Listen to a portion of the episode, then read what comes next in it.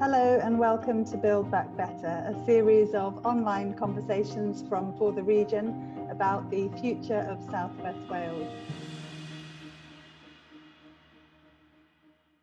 Today's roundtable conversation is about the subject of returning to work. As the Welsh Government starts to ease the lockdown and encourage more of us to get back to work, we're speaking to some of the region's major employers, including BT, Arvato, JCP Solicitors and Bevan and Buckland. I hope you'll enjoy this conversation. Lots of insights from those organisations about how they're overcoming some of the challenges and obstacles in getting their teams back to work and reflections on what they've learnt and some of the value that's come out of this experience to enable them to build back better in their organisations and collectively as a region as we go forward. Enjoy the conversation. Welcome to the second of For the Region's online series, Build Back Better. We're delighted to welcome some large employers from across the region to join us for a conversation about getting back to work. We're looking at having a discussion about what in the world of work and business has changed and what are our ambitions for getting back to some normality or some new ideas about building back better. I'd like to welcome Hayley Davis, who's Director of JCP Solicitors, Ben Coscain, Programme Director from BT, Deb, uh, Alison Vickers from uh, Bevan and Buckland, Emma Broomfield from Arvato. I'm Zoe Antrobus from For the Region, and this is my colleague and host, Dawn Lyle. Oh, thanks, Zoe. Welcome, everyone, and thanks for joining us uh, this morning to talk about the return to work. Uh, as Zoe has said, in your worlds, the return is, is already underway, and some of you have been working in your offices all the way through this lockdown and the pandemic so far. So we're really excited to hear sort of your insights and your perspective, and particularly in relation to what's changed and what needs to change as we all get back to work. You know, the first thing to talk about probably is the immediate concerns. Welsh Government are gradually announcing the reopening of non-essential shops and businesses and, and encouraging people to get back to work and to do so safely. I'll start with you, Hayley. You said you've been coming into your office at JCP from the beginning. Any prospect of your colleagues coming back to work in the office? What are your immediate concerns in the short term? Well, I think, like everybody, the main concern is ensuring that we can bring them back to a safe working environment.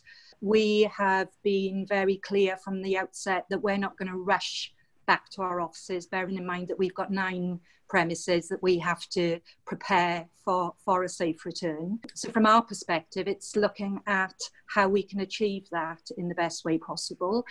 We are talking to our uh, team members all of the time to ensure that they are on board for returning as well. And we've just recently sent out a, a staff survey where we've we've asked a number of different uh, questions, but the main theme being, how has it been for you, and uh, what do you think uh, the future will, will entail if you had a choice as to what you do next. So, um, whilst I can't share the feedback from that with you because we're, we're still analysing a lot of the data that will help us to shape our return to office. What's your general sense, Hayley? Do you think people are, you know, chomping at the bit to get back into the office, or do you think more people will want to work from home going forward? What's your general sense of the mood? There, there's a huge difference across our team members, bearing in mind that we've got a range of ages, a range of genders, a range of different roles that make it more difficult to try and work from home. Equally, we've got employees that have got childcare issues that is going to dictate whether they are able to come back to the office, regardless of whether they want to be in the office or not. So there's a huge range. Majority, I think, want to come back. But uh, we also know from initial findings that there's a lot of anxiety about coming back as well in terms of knowing that they will be safe. Mm, and um, I could bring you in, Alison, on this as well, because similarly to JCP, Bevan and Buckland have a lot of office based staff. What are your immediate concerns and challenges, and how are you going to bring people back to work? Um, it was a couple of things. Yes, safety is always going to be first, but mental health, the mental health of our staff as well. uh, we've already completed the sort of the survey of what staff wanted. It went out a couple of weeks ago, so I have got the answer, the responses, oh, the answers. Not that if only I knew the answers, but I have certainly got the responses. What we found about a third of our Swansea-based staff wanted to come back and be permanently based back in the office. We had about 25% said they were happy to be permanently based at home, and the rest then wanted um, to be able to access the office maybe one or two days a week and have a real mixture. So, um, so what we've done, the office has been open throughout. So we've had our reception open. We've been open to receive clients' books and records, people dropping things in. It's been done in a very structured way. So they had to book an appointment. We, we've got three downstairs sort of meeting rooms. So three days a week, they would drop the books into sort of the relevant meeting room where the information would sit there for three days before anybody accessed it. So we, we had a very sort of process-driven approach to, to that. But the staff, we found that some are really keen to come back in. So we've already got, it's crept up from having two or three staff in to currently we've got nine working in the office. We put screens up, hand sanitizer stations. We we put um, we've moved the desks around so that they're, they're sitting at least two meters apart and, and not facing each other. So we've restructured quite a lot. And so we've got the permanent staff, we've got their space, the, the ones who want to permanently be based in the office. The ones on rota then, obviously, you can't sit at some a desk that someone sat at the day before, so we've had to bring all of that into it. But it, it, so we just we're surprised how many wanted to be permanently based in the office. We thought they may want a little bit more of a variety, but they're really keen to get back to some sort of contact. Yeah, I think um, some of the novelty of working from home has worn off, and of course the challenge of juggling childcare and everything else. Um, but it must be strange, uh, you know, working socially distanced when you're used to all getting together for a cup of tea in the kitchen and chatting over lunch. Uh, it's a whole new culture. Does it feel weird? Uh, it is weird. So what we've done, we set up mini pods, as we called it, because uh, uh and we tried to put sort of friendship groups together. And what we've said is speak to each other, have your little 10 minute chat uh, over lunch, but do it through uh, some sort of the Teams, Teams meeting we tend to use, some sort of the Teams format, so that you can catch up. And then we've got a sort of someone in charge of the mini pod who does a little social call every couple of days to make sure is that person coping? Are there any problems? You know, how are they feeling in themselves as well as the work workload? So, and that's worked quite well. So We've tried to do things. We create, we had a quiz about a virtual pub name. We've had a, um, a retirement party online. We've had other quizzes, you know, just general quizzes, just to, to keep them feeling part of the team. Yeah, that sounds brilliant. It's uh, so important to think about the well-being, and you know, as as large employers in our region, I know you take that really seriously, and uh, it's all the more important now. Ben, you're responsible really for the all the work that goes on inside the BT Tower in Swansea City Centre. So um, what is that, an 11 or 12 story building and you employ a huge number of people from that site. What's been going on with you and what does the short term future look like at BT? Yeah, so I think we, you know, we could have, we've probably got about 450 people we would potentially normally have in the uh, in the in the Swansea Tower.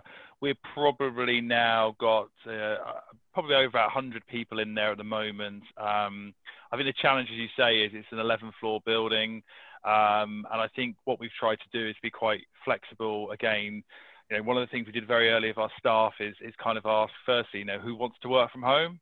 Um, I think it's a combination of who wants to work from home, who can. Um, you know, clearly people need to have the right kind of facilities, space at home, uh, you know, the right, for example, connectivity, broadband. Um, you know, somebody potentially in a small house of children running around. Um, certainly for our contact centre, that's probably not an area they would feel comfortable working in.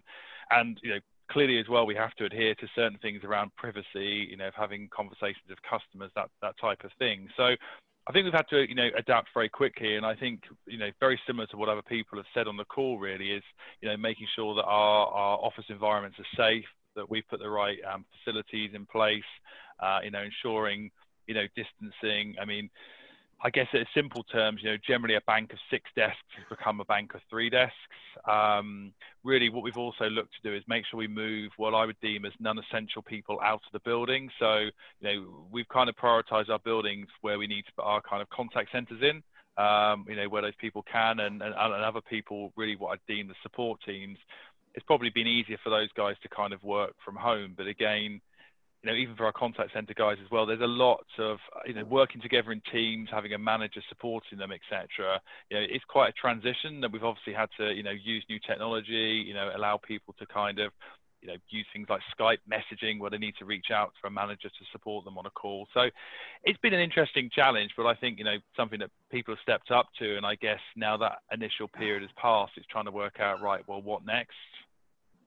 Yeah, I suppose that in the immediate um, period of lockdown, um, online connectivity became really important for a lot of people. So, did you see that at BT? You know, a big uh, rise in the number of uh, people making contact, and I suppose you had to sort of step into that role as more and more people needed to be able to have online meetings and work from home. I think it's interesting, and I, and I should have probably had the stat to hand, but I know quite a few of our technology guys have come out to say, despite you know what everyone would see as a demand, the network has held really well, and even even in the daytime, it's still, and, and, don't quote me on this, but there was still something like it was still lower, like 70, 75% of what we would see generally as a spike. Um, normally for us, that big spike is probably six o'clock onwards people are getting home, you know, suddenly the whole household has got multiple devices. Um, and I guess, you know, speaking, you know, I guess from all providers' perspective, but certainly, you know, from BT side, we're, you know, really, really happy actually because the network has held up, which has enabled us to do things like this. You know, people have been able to very quickly, uh, you know, work in a different way and, you know, adjust. And, you know, it's good to see that people have embraced video calling, really. I mean, that, I think it's a, it's a strange one, really, because I think we're all used to sitting in a room together. I think some people have taken a little bit longer the idea of turning on a camera at home. Um, but I think it's becoming the norm a lot more, which is, you know, personally for me a good thing because you know it's using technology. Yeah, absolutely. I think it's a, a massive shift online, and and people are get much more used to these things that used to feel uh, more daunting chatting on on these rooms and you say the internet's held up pretty well and touch wood you haven't just jinxed it for our call today because yeah. we've all become so dependent haven't we on on that uh, connectivity much more so than we were before um, I'd like to bring Emma in, Emma Bloomfield from Arvato, Shared Services Company. Uh, what's been going on for you, Emma, and what, what's happening in terms of bringing your teams back into the office now? Um, well, it, has been an extremely busy period, uh, which it has been for everybody. Um, myself being the facilities manager, so I've been preparing the building, um, getting it ready, getting it safe, putting in the social distancing for um, staff measures. Um, we have no plans at the moment to, to bring people back so that there is no rush. So there's quite a lot of adaptation in the building. So our reception area uh, is closed. Our building is run by access control anyway. So to get into the building, you have to have a valid pass. The reception area, uh, we've got uh, turnstiles to get into the actual building itself. So we've had to uh, disconnect the hand scanners because that's classed as a multi-touch point. So to reduce any likelihood of any potential spread. Um, so we still have the turnstiles to access, but they are automated. We've got floor markers everywhere. We've got signs everywhere. We've got the same as BT. So we've reduced desks down from eight, banks of eight down to four. Um, the lift, we've, we've only got a two story building, but it, I mean, our lift is only suitable for one person. So it's definitely not as bad as what uh, they've got in BT. Um, yeah, so we've got hand sanitizer stations everywhere. We've got um, antibacterial wipes everywhere. We've had to cordon off areas in the toilets as well to make sure um, that we don't have any queues or anything. So it's, it's been a very busy time. Um, very interesting. but uh, we'll see as well if anything else changes with it. Since we put everything into place, if there's going to be any further uh, changes with, with the government guidelines before people come back, what else do we need to change? I think space as well for lots of businesses mm. is quite a big issue, even in corridors and everything. To create yeah. that one way system is a really difficult, you know, Arvato is quite a big office space Yes. Yeah, you have yeah, got an open plan as well. yeah, so you're able to sort of create that one-way system. But lots of businesses going forward work in much smaller environments, and it's going to be quite difficult for them.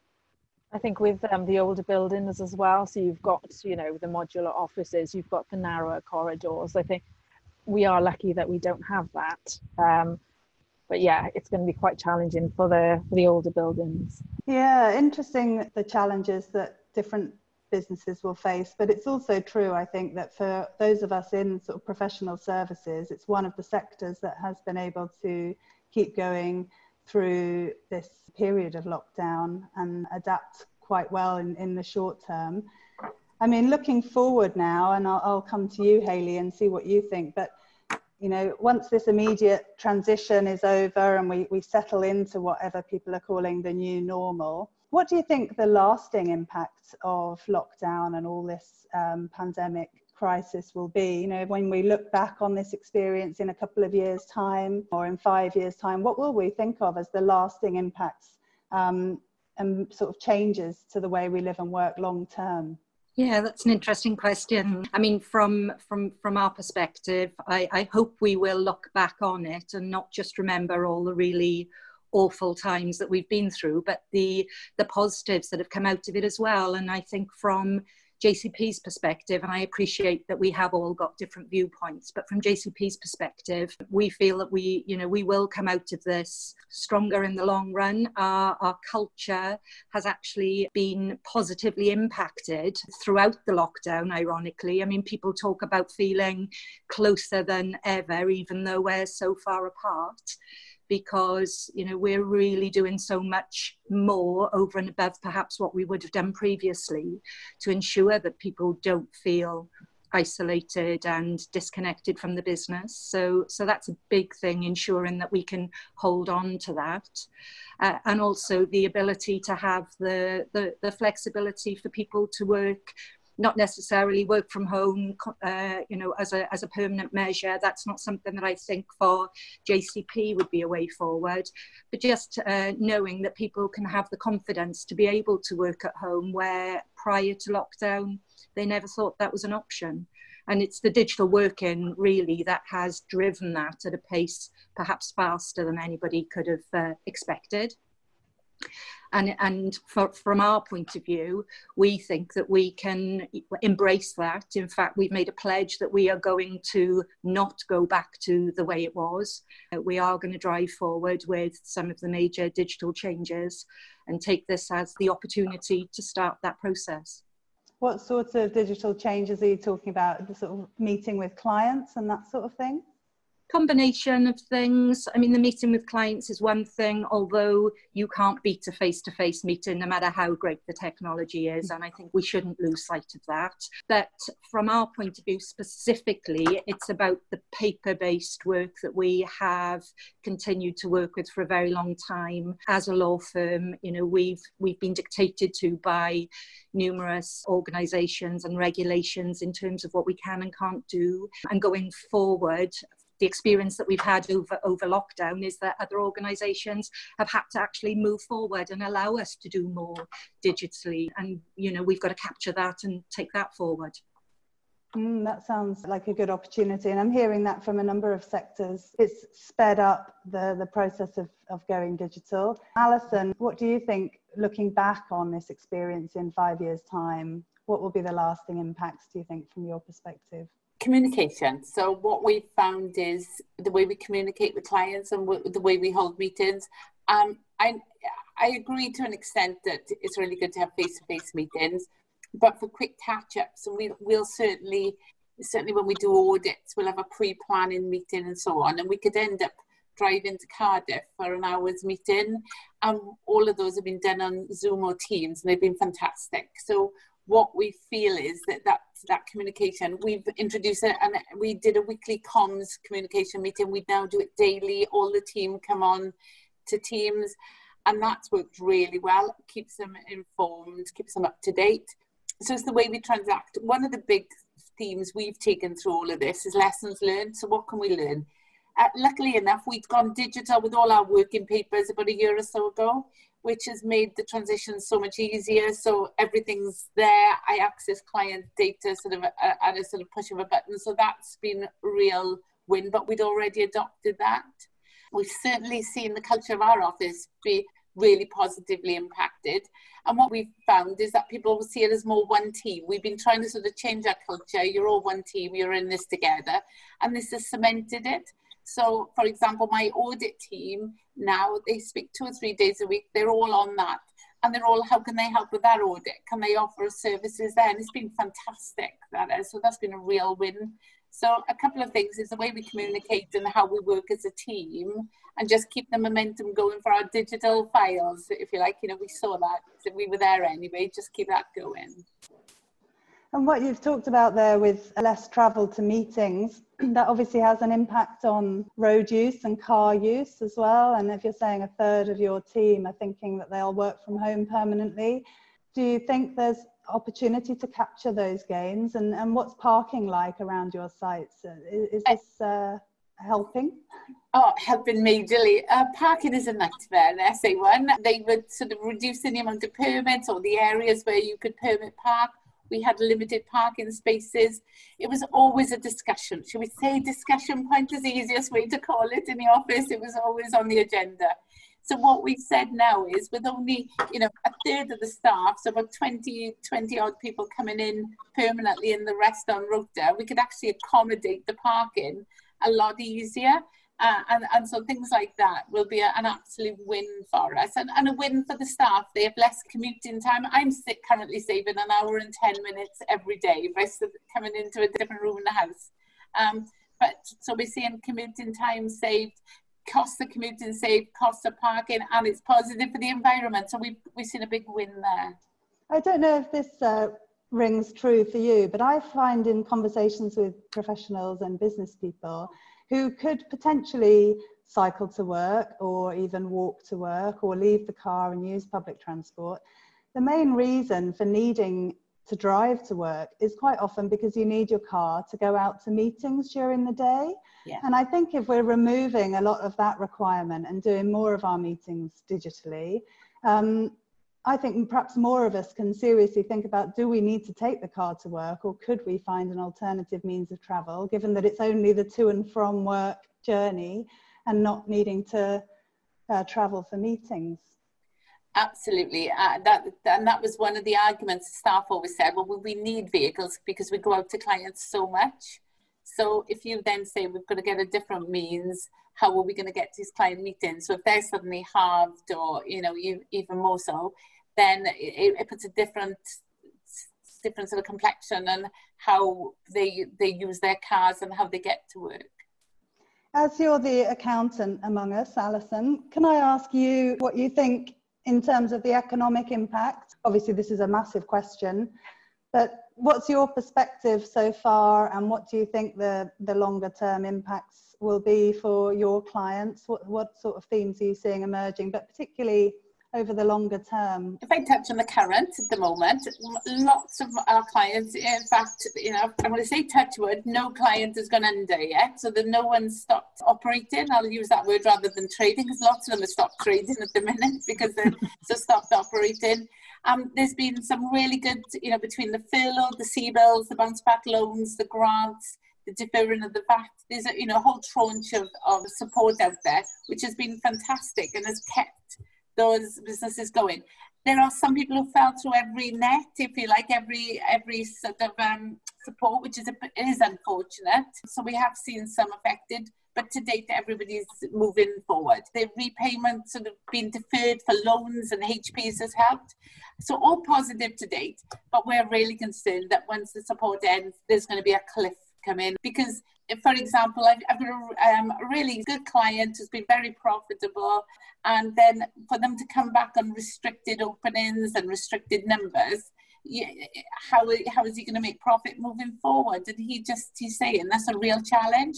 And that's someone who started off in a very profitable base. We have some who have what we call lifestyle companies. They make enough earnings to sort of keep their lifestyle, but without making super profits or, or being able to retain large surpluses, those are going to find it really hard. So our concerns are sort of the September, October, November time where we think there could be a lot of casualties. I think in the long term, um, things are going to be different people have learned different ways. So will shopping habits change? The retail sector will make massive changes. I think people will have to adopt and how they get the customer base. And, and really, and the ones who adopt the better should come up positive at the end. Some, unfortunately, will never be able to adopt, you know, and no matter what they do, their business model perhaps won't work. So we do think there'll be a number of casualties as our concerns, and, and people will have to relook at what they've got if you like, start with a blank sheet to think, well, how can we change it and how can we push it forward? I think it's interesting to think about the opportunities to innovate and spot new opportunities as we go through this and new markets that are emerging. And I know, Emma, you were saying that actually Arvato has secured new clients through this process and there have been new opportunities emerging. It's interesting to hear that perspective. What sort of opportunities have you identified and how can Arvato sort of adapt and grow?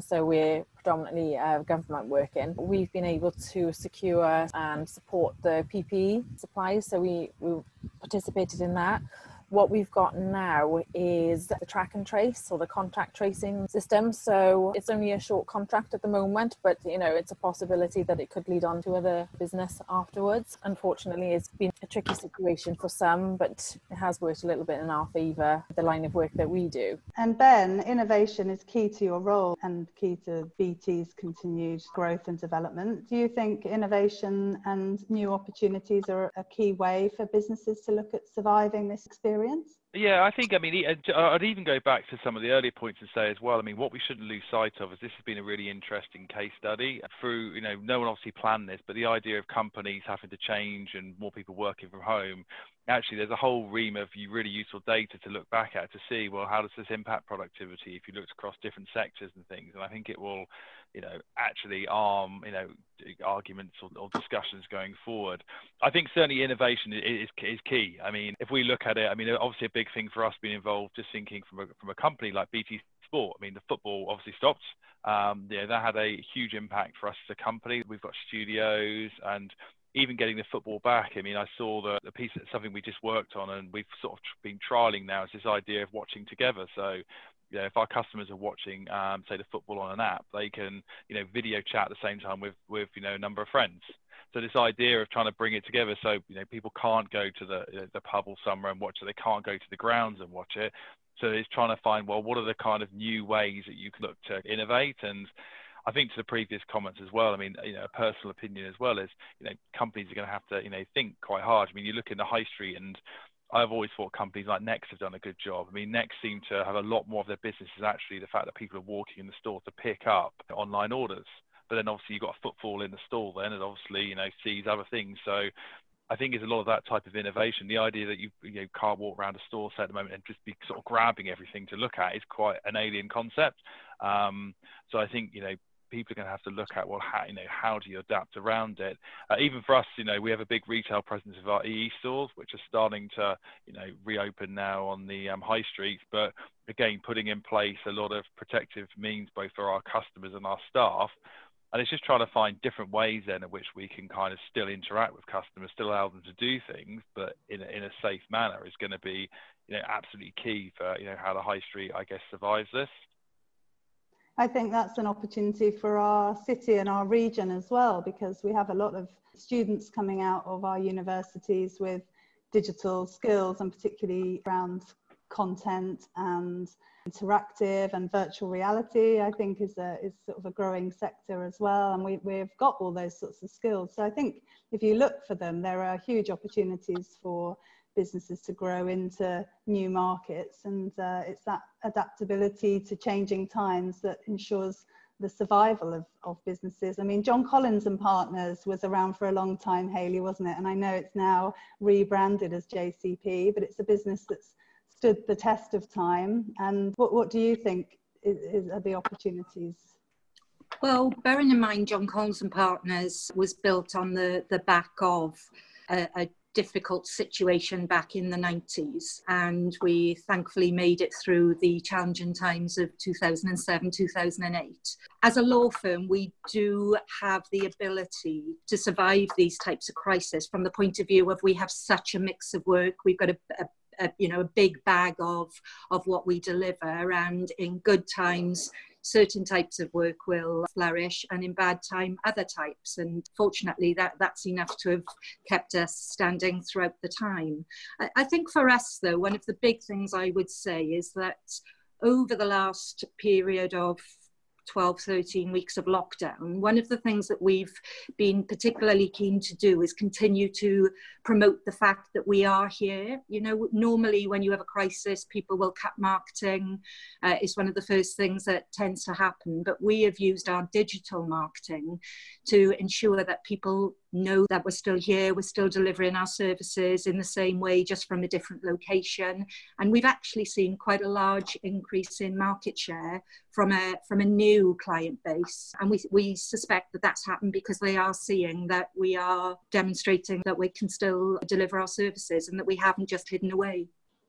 I've uh, heard that from a number of other sectors and businesses as well, where those cautious companies that were deciding to take a back seat during this crisis have lost market share and those that just went went for it and and took the opportunity to grow. Sometimes we look at the kind of macroeconomics and what's happening on a global or a national scale and we think oh no one's buying anything. It's it's all going down the pan. But actually what what always strikes me is that in our own businesses we have we have a micro economy and we can always step up our efforts. And and I think there's, there's there'll be certainly there'll be winners out of this experience who took the opportunity to grow while others step back. But it's it's tough times to survive. I'd like to bring the conversation on to what Zoe and I are really passionate about which is resisting the return to business as usual. Business as usual as much as we want to get back to some sort of normality we know that that was a broken system in lots of ways. And you think about the sort of destruction of the environment and biodiversity loss, but also mental health and work life balance and inequality and economic exclusion for a lot of people. It was a broken system. And particularly in our region, we need to look at how we build back in a way that puts the well-being of people and the planet and future generations at the heart of what we're doing and what we're asking is, is whether we can be really bold in that, whether this disruption to normal life creates an opportunity for large employers in the region and for all of us in our own lifestyles to think, okay, well, I won't, I'll resist the urge to sort of pick up where we left off and and this disruption is just what's needed to create those lifestyle shifts that previously seemed impossible. I mean, air travel is one of the big ones, isn't it? That for a long time we've all been arguing that we fly too much and that we should cut air travel, and it seemed impossible. And then within a few short weeks, all the planes in the world were grounded. Who would like to come in and talk about how you see opportunities for real progress on some of these issues, whether we're talking about carbon emissions, waste, access to nature is a big one. I think we've all realized how important it is to be able to get out of the house and into nature. And we've all felt appreciative, those of us who've got gardens and parks nearby. And what about equal opportunities? And really topical at the moment with the killing of George Floyd in America. Race equality is really high on the agenda. Are there things that businesses and organizations should be doing now and need to do now if we do want to build a sort of cleaner and greener and fairer society going forward.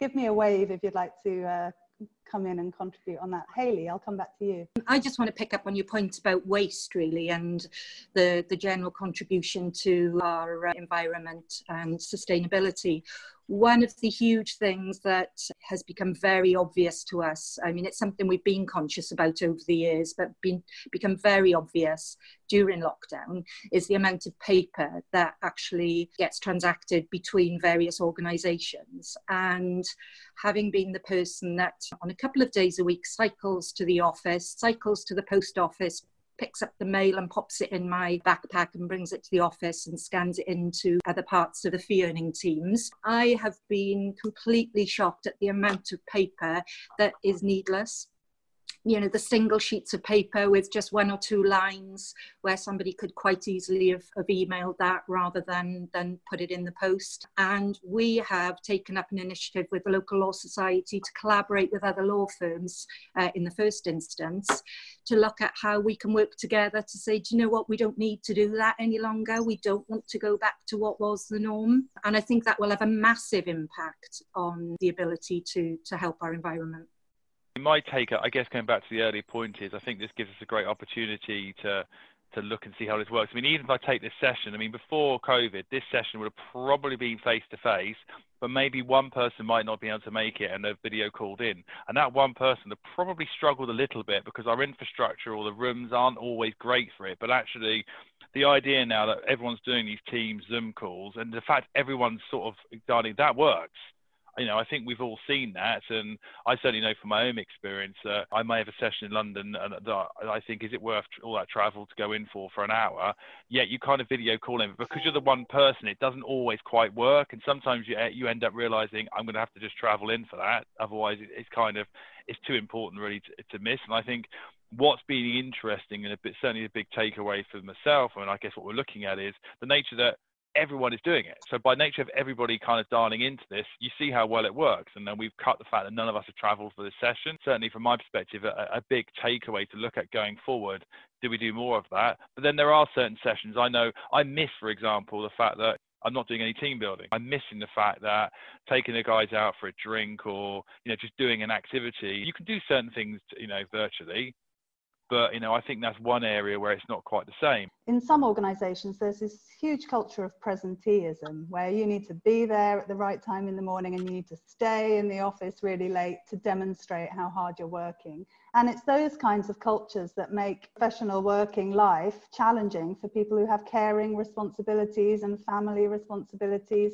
And actually there are ways that we can now think about changing the, the culture to enable people to still work just as hard and make as much contribution as, as they would, would make previously, but with more flexibility that actually opens up some of those roles to women and others with caring responsibilities. And i know that's that's a key opportunity. Alison what what, what would you like to say on on those sorts of how how can we build back better?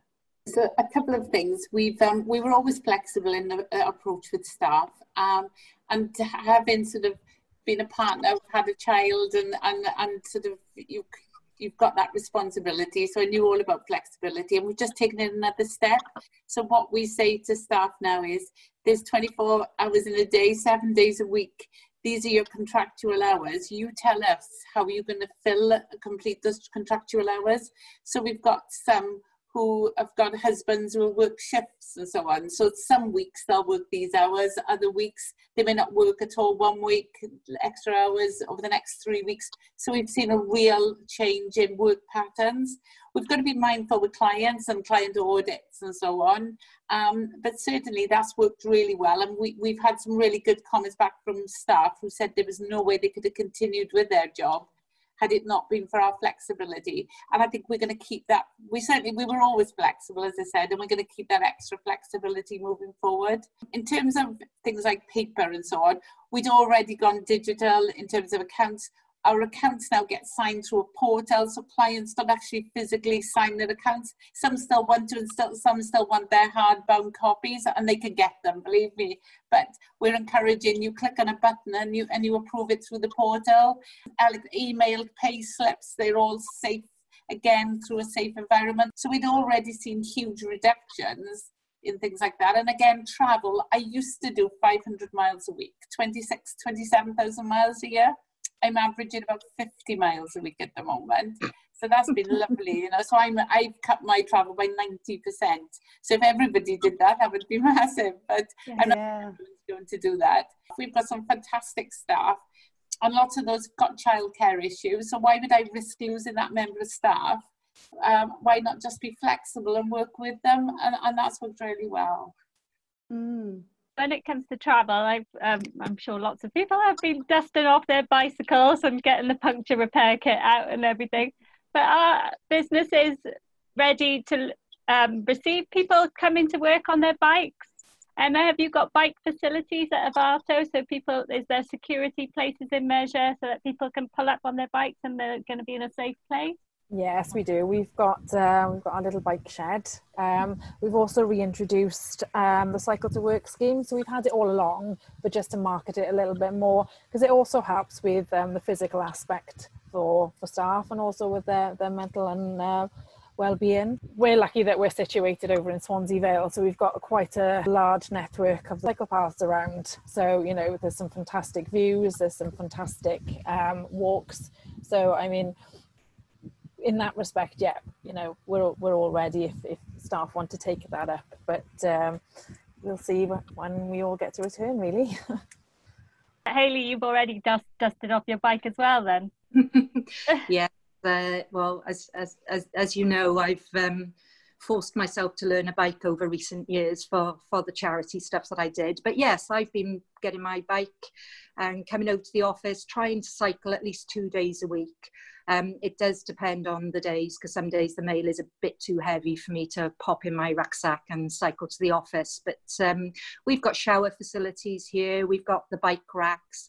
Perhaps we haven't gone quite far enough in terms of um, having uh, covered bike facilities. So that's something that our staff have asked us to look at for all of our offices. Because don't forget, it's not just about our Swansea office here at uh, HQ. We've we've got offices dotted all around South Wales. So it's how we can embrace the same sorts of things for those offices as well.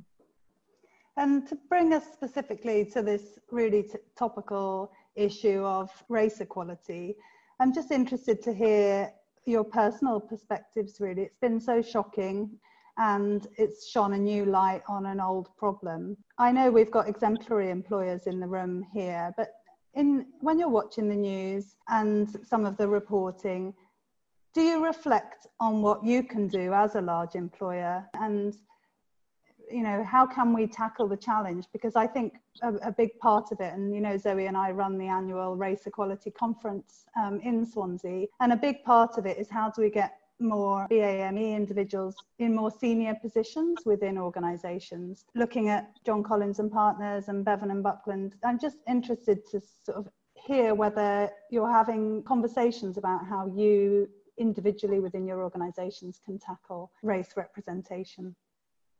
I mean, from our point of view, we've always been very clear.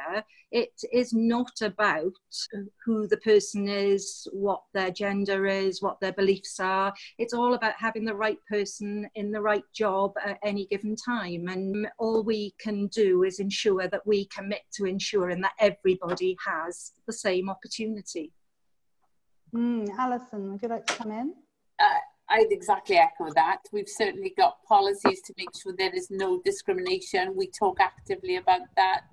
Um, we've got people from those backgrounds that we employ. So, for example, we employed um, currently one of my audits, well, my semi-seniors, he's working through his exams, and he wanted time to be able to go into a room and, and pray at different times of the day. So we've set that up for him. He was very open in the interview. That's what he needed to be able to fulfill his job, and that was absolutely no problem. It is about the right person. Uh, it's about the, the person who can carry out the role. Is the right person for the role. Doesn't matter male, female, what their ethnic background is. It really doesn't. And to me, it's all about the quality that person gives. And if you've got to change and adapt slightly, for example, Abdullah, what we've done there, and we're more than happy to do that because he was the right person for, for that role then.